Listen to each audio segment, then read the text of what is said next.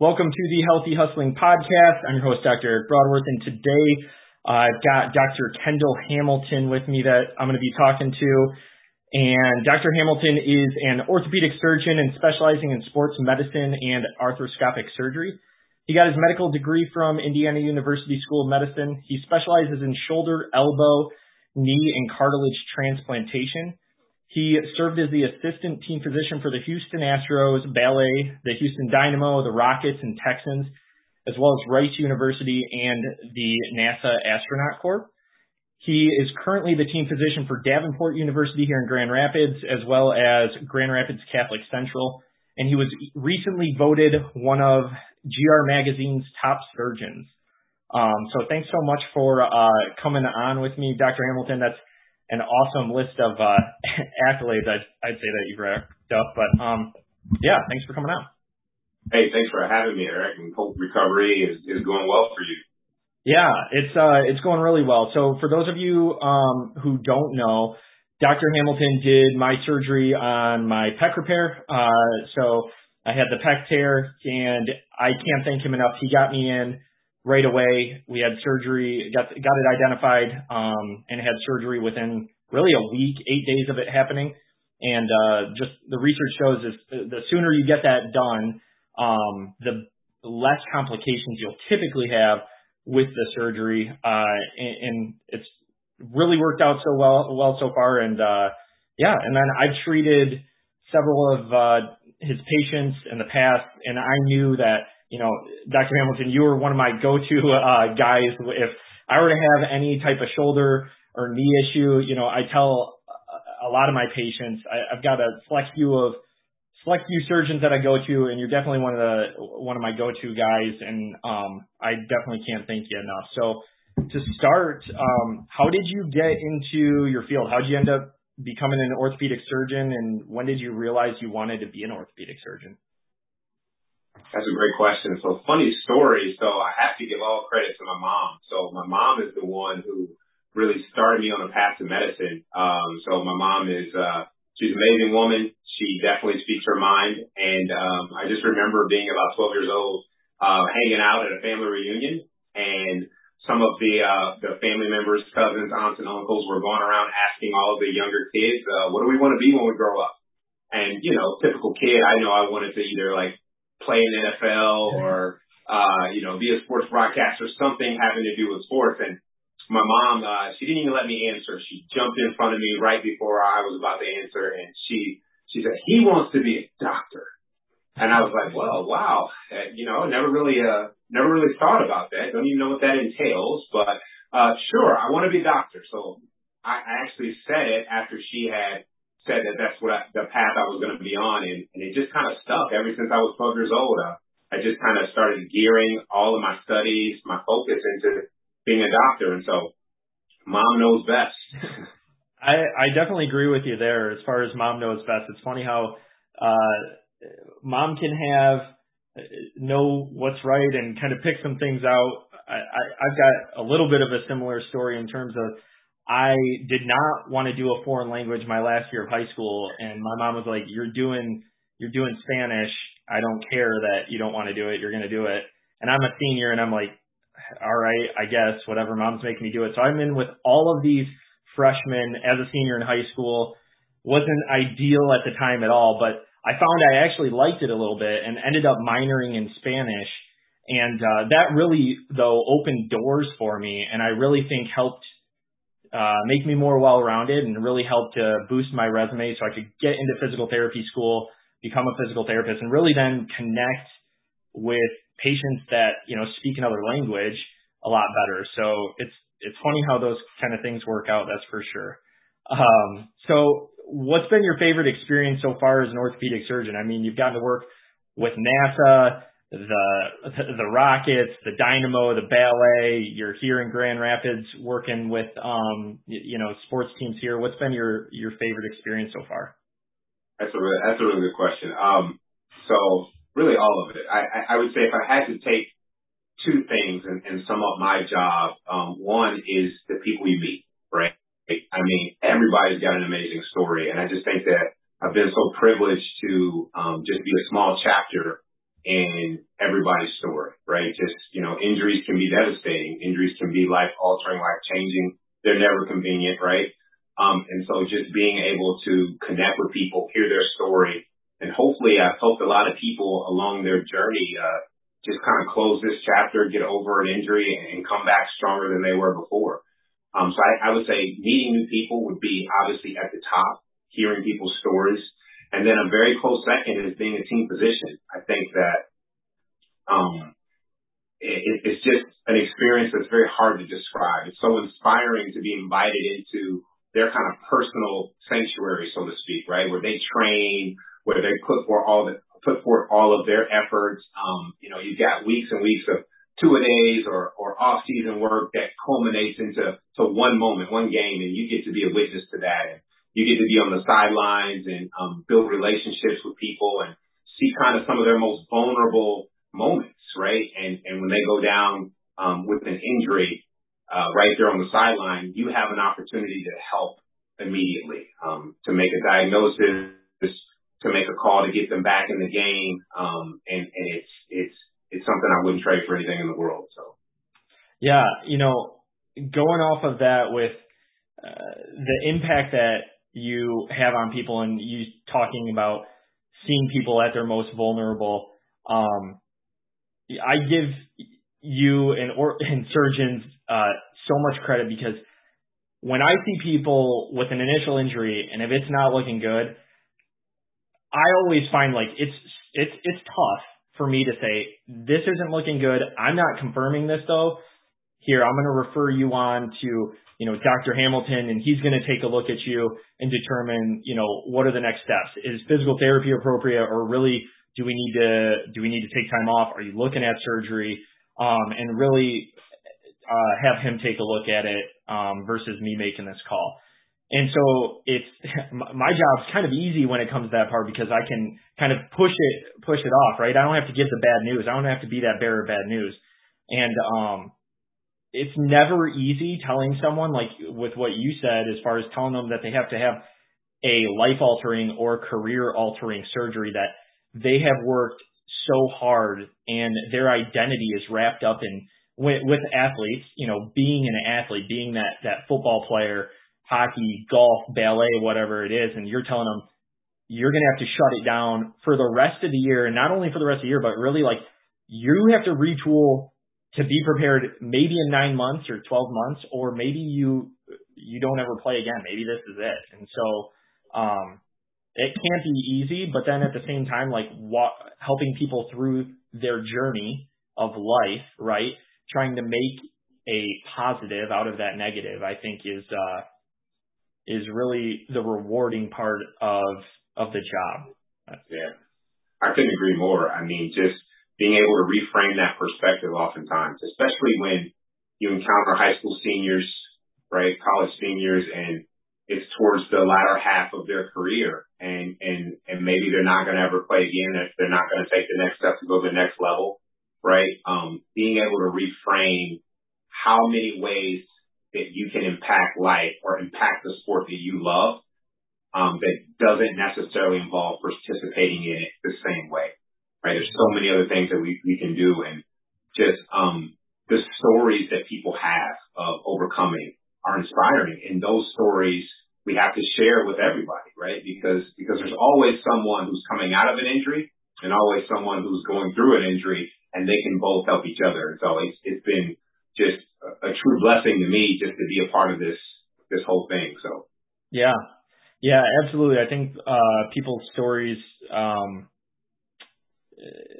you couldn't have said it better, really. Everyone's always looking for how, how is that. What did that person do? You know, if you're in the physical therapy clinic and you, you see someone else and it's like, oh, they're here for their knee. Oh, they had an ACL injury. Um, how are they doing? Are they back? Like, and they'll they'll chat back and forth and share their story and um, yeah, and they'll kind of inspire each other and you know kind of give each other the nudge like you got it, you just got to keep going, you got to got to do what you're told, you got to you got to grind it out a little bit. Um, but yeah, and so today we're going to talk a little bit more about pec tears with you having operated on me. Um, you know, pec tears as we've discussed, it's a rare injury.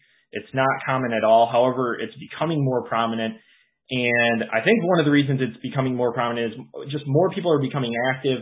More people, uh, I think, are getting in the gym. It's just uh, maybe that's getting a little more popular, but the majority of pec tears, about 60%, according to research, or greater than 60%, occur with the bench press exercise. Uh, and it's typically in active male adults aged 20 to 40. Um, what is your recommendation for athletes and active individuals who are looking to avoid this type of injury? Because I know a lot, I, I've kind of unfortunately scared a lot of people, and they're like, I saw your injury, and I do not want that happening to me. And I tell them, you know, this is something rare. You shouldn't really be that afraid of it, but there's always things that you can do to prevent it. So, what do you tell those uh, those people? The first thing I would tell people is don't stop being active. Right? Um, being active and living living a, a healthy, active lifestyle is good for our emotion, our spirit, our mental health, right? On top of being physically fit and well. So don't stop being active, some injuries, a lot of injuries are just a part of exercise. They're a part of us being healthy and trying to, to stay conditioned and, and well trained. So I would tell people, don't stop being healthy. The second thing I would say is you're right. It's a very rare injury and it is a huge male predominance in terms of the people who get this. So is there something about the anatomy that predisposes people to a pec injury? Or is there something about the type of exercise that predisposes someone to a pec injury? So like you just accurately quoted, 60% of these occur during bench press. So we see this more often than not with free bench press, using free weights versus using machine weights. So there are so many ways right, that we can train our pec muscles, so many ways that we can build and define our chest, so many different ways that we can do things, right? Whether it's stability ball, whether it's kettlebell training, whether it's Um, just different type of resistance bands. There's so many different ways to train the chest. And so I would say the people who are most vulnerable are people who are trying to increase max or doing close to max eccentric bench pressing. I think that puts the muscle on stretch. And what the research shows is when you come down or decelerate from a bench press, you actually lengthen the fibers of the pec. And eccentric exercises are good because they help us grow. They help us generate the most force. They, they provide more circulation and blood flow to tendons. So eccentric exercises or that coming down and lengthening of the muscle is important, but it also puts you at the most vulnerable position in regards to a pec injury. So coming down with a bench press on the chest and getting ready to explode up, that transition period are where people are most vulnerable. And so doing less heavy weights, so not going to max or not going close max, maybe 60% of max and maybe doing more volume, right? Being aware of how fatigued you are. We know that muscle fatigue, right, changes form. When your form is off, you're more, more at risk for injury, right? making sure you're aware of your environment and having people around you that can help you so you're not overexerting yourself, shortening your range of motion, right? So if we know that we're maximally stretching those fibers when we come down to deceleration, right? Then, maybe we're, decreasing our range of motion when we bench press. Or again, just modifying some of the activities we do in order to sculpt the chest. And then the last thing would be not overusing, right? Overuse always exposes us to injury. So not doing a chest workout or working the same muscle groups more than twice a week and not more than, than once in a 24 hour period. Yeah. No, I think, I think those are all, uh, all really good tips. And that's one thing I, you know, I don't think the research is defined at all is you, talked about the anatomy and you're seeing more and more uh, females in powerlifting and doing bench press. And I, do you think that anatomy and the way that males are built with a wider chest plays a role similar to females with ACL injuries, right? Wider hips is uh, possibly part of it with the Q angle and everything like that. Do you think that's similar with with males for the bench press? Because there are some documented cases for females with a pec tear, but I mean. Very, very. I it's probably like I don't even know how many. I would guess to like ten. Yeah. Yeah. I, think you're right. I think you're onto something. We we haven't clearly defined that relationship in research. Um, but theoretically, when you think about it, it makes a lot of sense, right? The, the wider the chest, the longer the lever, right? And so, so the longer the lever, you should decrease the weight, right? Because physics tells us if there's a lever plus weight, then that's going to be more force, right? More resistance. And so what happens is we're trying to get to max, right? And so we have a longer lever, you have those longer fibers, and then you're not only trying to get to your max or more weight, you're increasing range of motion. And I just think that puts you at a, a vulnerable position and that increases the risk of rupture. Yeah. And it's also the type of exercises, right? Um, this may be something that has more of, um, you know, a, powerlifting trend maybe, or typically has been a more popular field amongst males, and that may put them at higher risk. Yeah, yeah, I definitely agree with that. Um, when when do you recommend surgery for this type of injury? I know we've talked about this, but I think this would be good for other people to hear. And when do you recommend conservative care, whether it's just rest or or physical therapy? Um, what are those options for essentially healing and recovery and making uh, come back to an active lifestyle? Yeah. So first thing is identification, right? So say we're in a position where we've had an acute injury to the chest, to the chest wall. Those things are usually seen or represented by a tearing sensation in the chest, an audible pop that you may hear, uh, followed by a deformity that you see along the chest wall. And then very quickly, quickly you may see bruising, you may see a sag nipple sign is what we call it, loss of tension in the axilla. The axillary fold may lose its tension. Um, and then you, you will see a loss of strength and pain. So if any of those symptoms are present, I think that getting to um, an orthopedic surgeon or a non-orthopedic sports medicine physician um, would be probably the first step to be evaluated.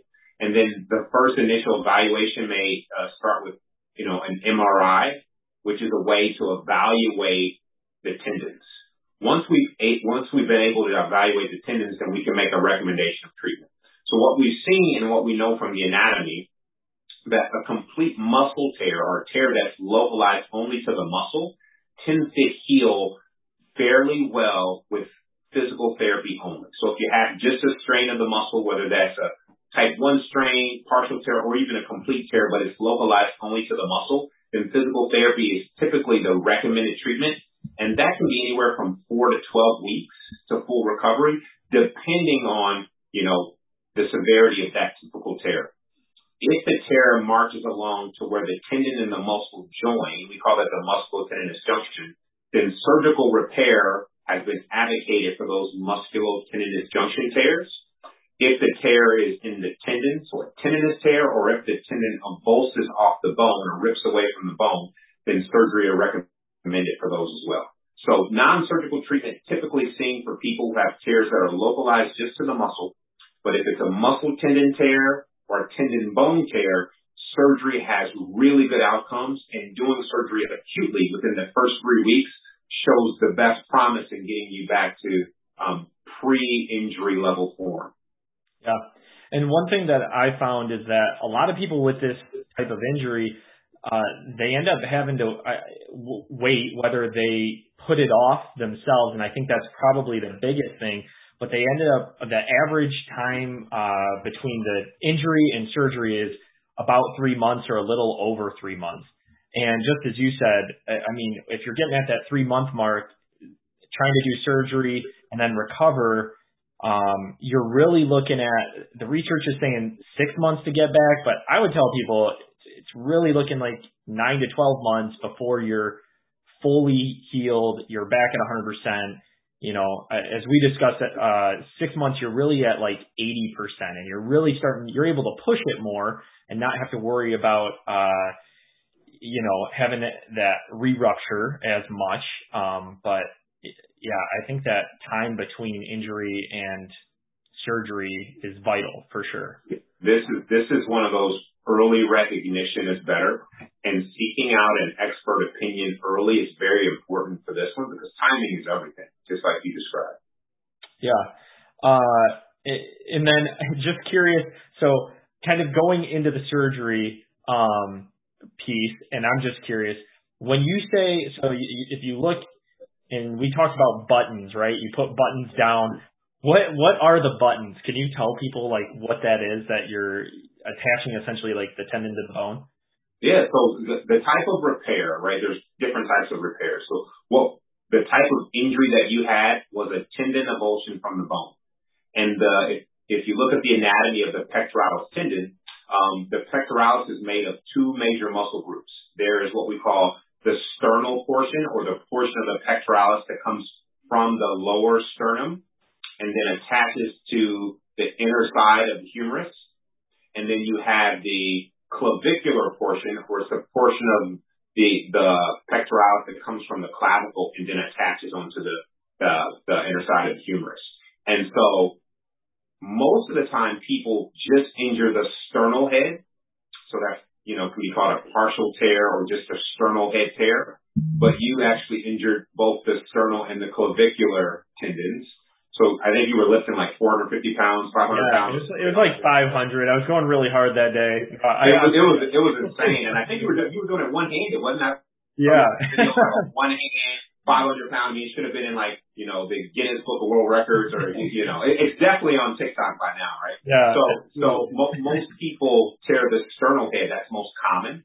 Um, but um, higher energy mechanisms, you can tear both heads. And so when we look at repairing this, our goal, right, is to anatomically reattach the tendon to the bone. And there's a lot of different ways that you can do that, right? You can place small little holes in the bone and then use just stitches and tie the tendon back to the bone. You can use what's called a suture anchor, which is a screw that has uh, small little rope attachments to it. And you can then place the ropes through the tendon and then you can um, secure the tendon to the bone that way. Um, but we use kind of a novel technique that has been de- designed by a, a, company called Arthrex, um, in which we use uh, titanium buttons. And these buttons go into the bones. We drill small little holes. We place these buttons into the bone and we flip the buttons 90 degrees. And what that does is it increases the pull out strength of the button. So they go in through a small hole and then once they're down and through the bone, we flip them 90 degrees so they can't pull out. Cool. Right? So super strong buttons, and then we use sutures through those buttons to re-anchor the tendon back to the bone. And it's, it's probably, when you look at the literature and the biomechanical strength, it's, probably the strongest repair out. So. Okay. Sounds kind of like a, like a molly or something if you're doing any home projects. what sounds like to me a little bit, but, um, so, uh, I think one people or one athlete that a lot of people might hear of or remember is JJ Watt. He had a pec tear back in like 2018, uh, 2019. I think it was the 2019 season. And they said he was out for the season. He made a tackle, wasn't bench press. He made a tackle, tore his pec, went out. They identified it. He had surgery, I think the next day. So within 24 to 48 hours, he was having surgery. Um, and they said his season was over, but then towards the end of the year, they're like, he might be coming back. And sure enough, he came back for playoffs. And so he was back in about three months. Um, what do you recommend to people that are trying to push the timeline ahead? And I'm not saying this is me that I'm going to be pushing the timeline ahead, by the way, and speed up the process to get on the field and get back to their prior level of activity. Cause you have like, you have him, you have Adrian Peterson who it's in, it's incredible that they could come back and have, you know, play at that level.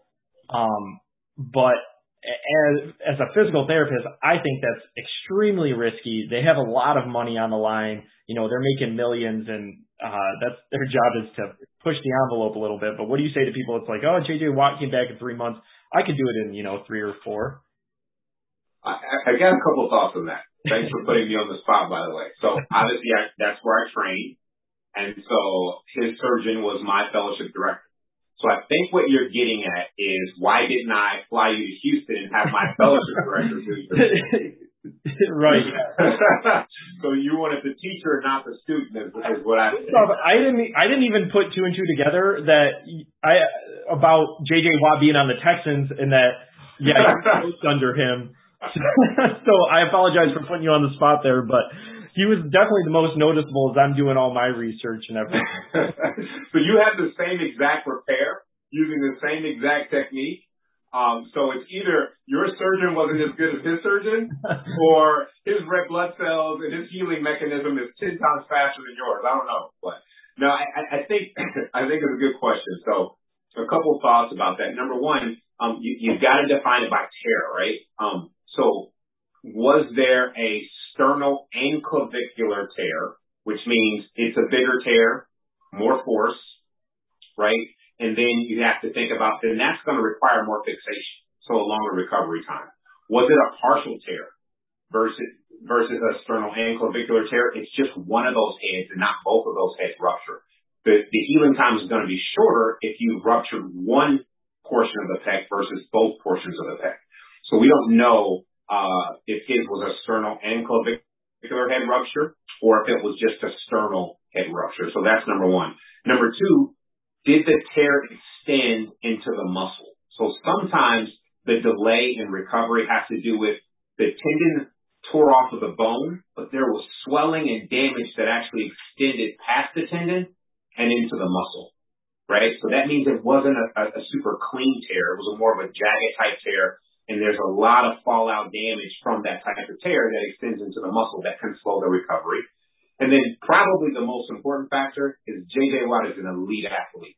And there's a reason why he's elite, and there's a reason why he's JJ Watt, right? He he heals like none of us typically do. He's probably in the top two percent of how people heal, right? Um, and so it probably has a lot to do with JJ Watt um, and the fact that he's amazing and an amazing athlete. So yeah, those are always like those are always incredible stories. But when you know when athletes and people want to push the envelope and they're looking things up like this and um, a lot of times, and I'm sure you find this, it's like you gotta you gotta pull them back, and especially JJ Watt, like I said, I mean he's got millions, he's got a lot of different resources than most people have as far as like uh, with regards to rehab. Your professional athletes, they're going to physical therapy typically twice a day, um, working on different things, right? And that's not to say anyone that's listening to this, you shouldn't necessarily be trying to push it at a twice a day, it, it, it's very, very structured in how they're going about it. But again, he's got access to a lot of different resources than most people um, have.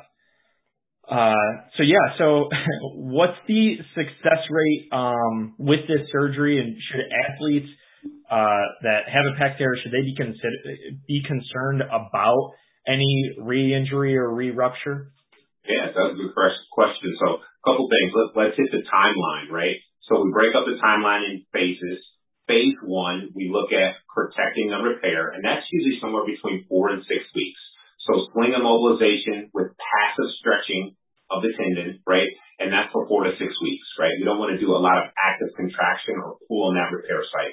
Phase two, we're getting into more active range of motion. So we are we are activating the tendon under a controlled or in a controlled setting with a controlled environment.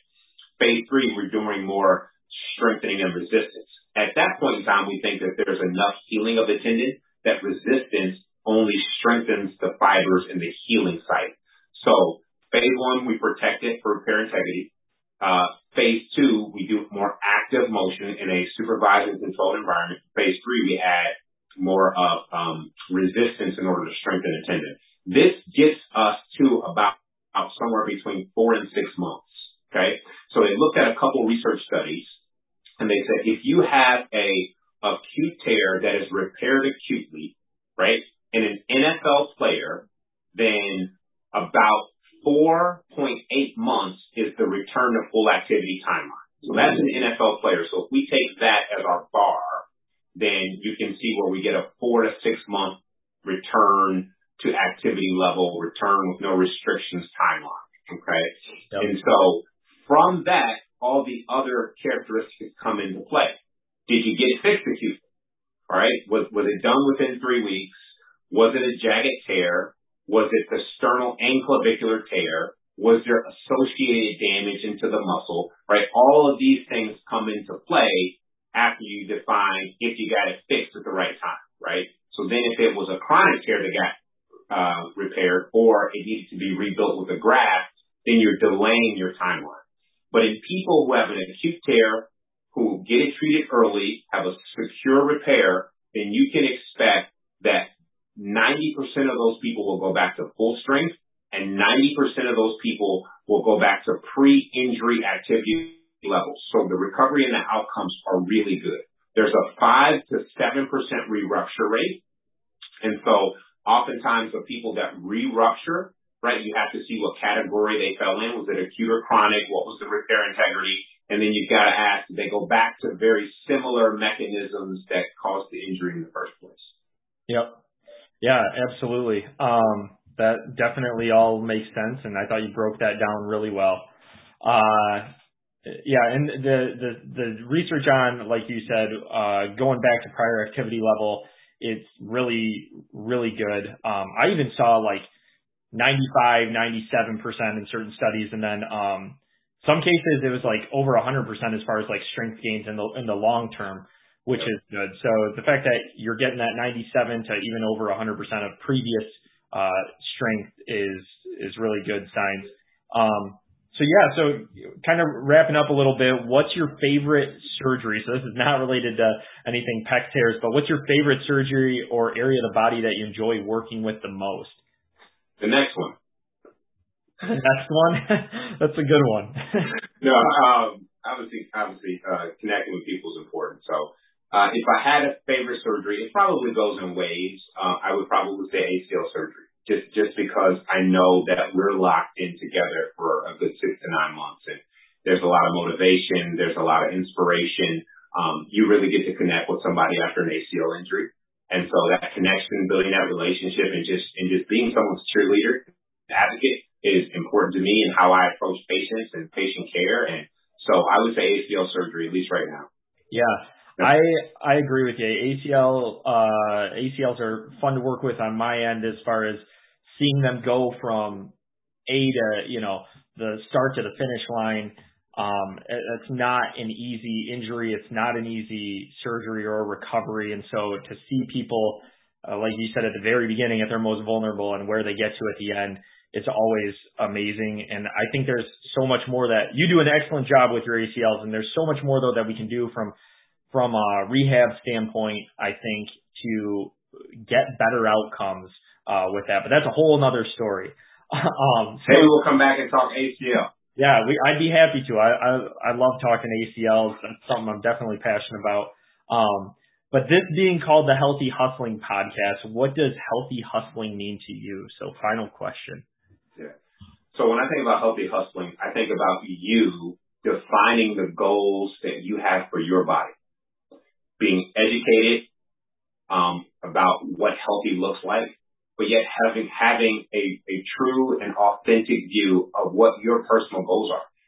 That no one defines your healthy for you.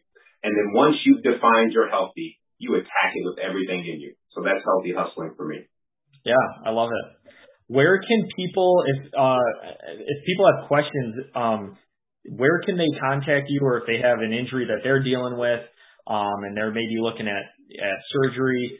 Uh, I, I know you're you're on Instagram and stuff, but what's the best way for them to uh, get a hold of you? We definitely get a lot of people that come uh, and reach out to us via Instagram. So I would say uh, Instagram at Kendall Hamilton MD. I'm sure you can put that up, but um, that that would be a primary way. You can also go to uh, you can Google my name. We have a website uh, through Spectrum Health where you can contact me. You can look at patient reviews, what other people say. Um, about me and what we do. And so I think those would be the, best ways to get a, uh, get a hold of me. Yeah, absolutely. I'll definitely be putting that in the, uh, I'll put a link in the comments and everything like that when we upload this. Um, it'll be, this will be uploaded on, on YouTube and on Spotify, Apple, uh, Apple Podcasts, Google Podcasts, all that fun stuff. Thanks so much uh, for coming on. I really appreciate it. I appreciate everything you know you've done for me and for just the the community and everyone you work with. You do an excellent job.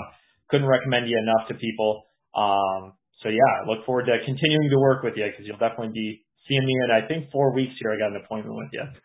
Hey, thanks a lot, Eric. I really um, best wishes on your journey. So we've got a long way to go, but we're gonna get there. Absolutely. Thanks a lot. Have a great day. You too. Yeah.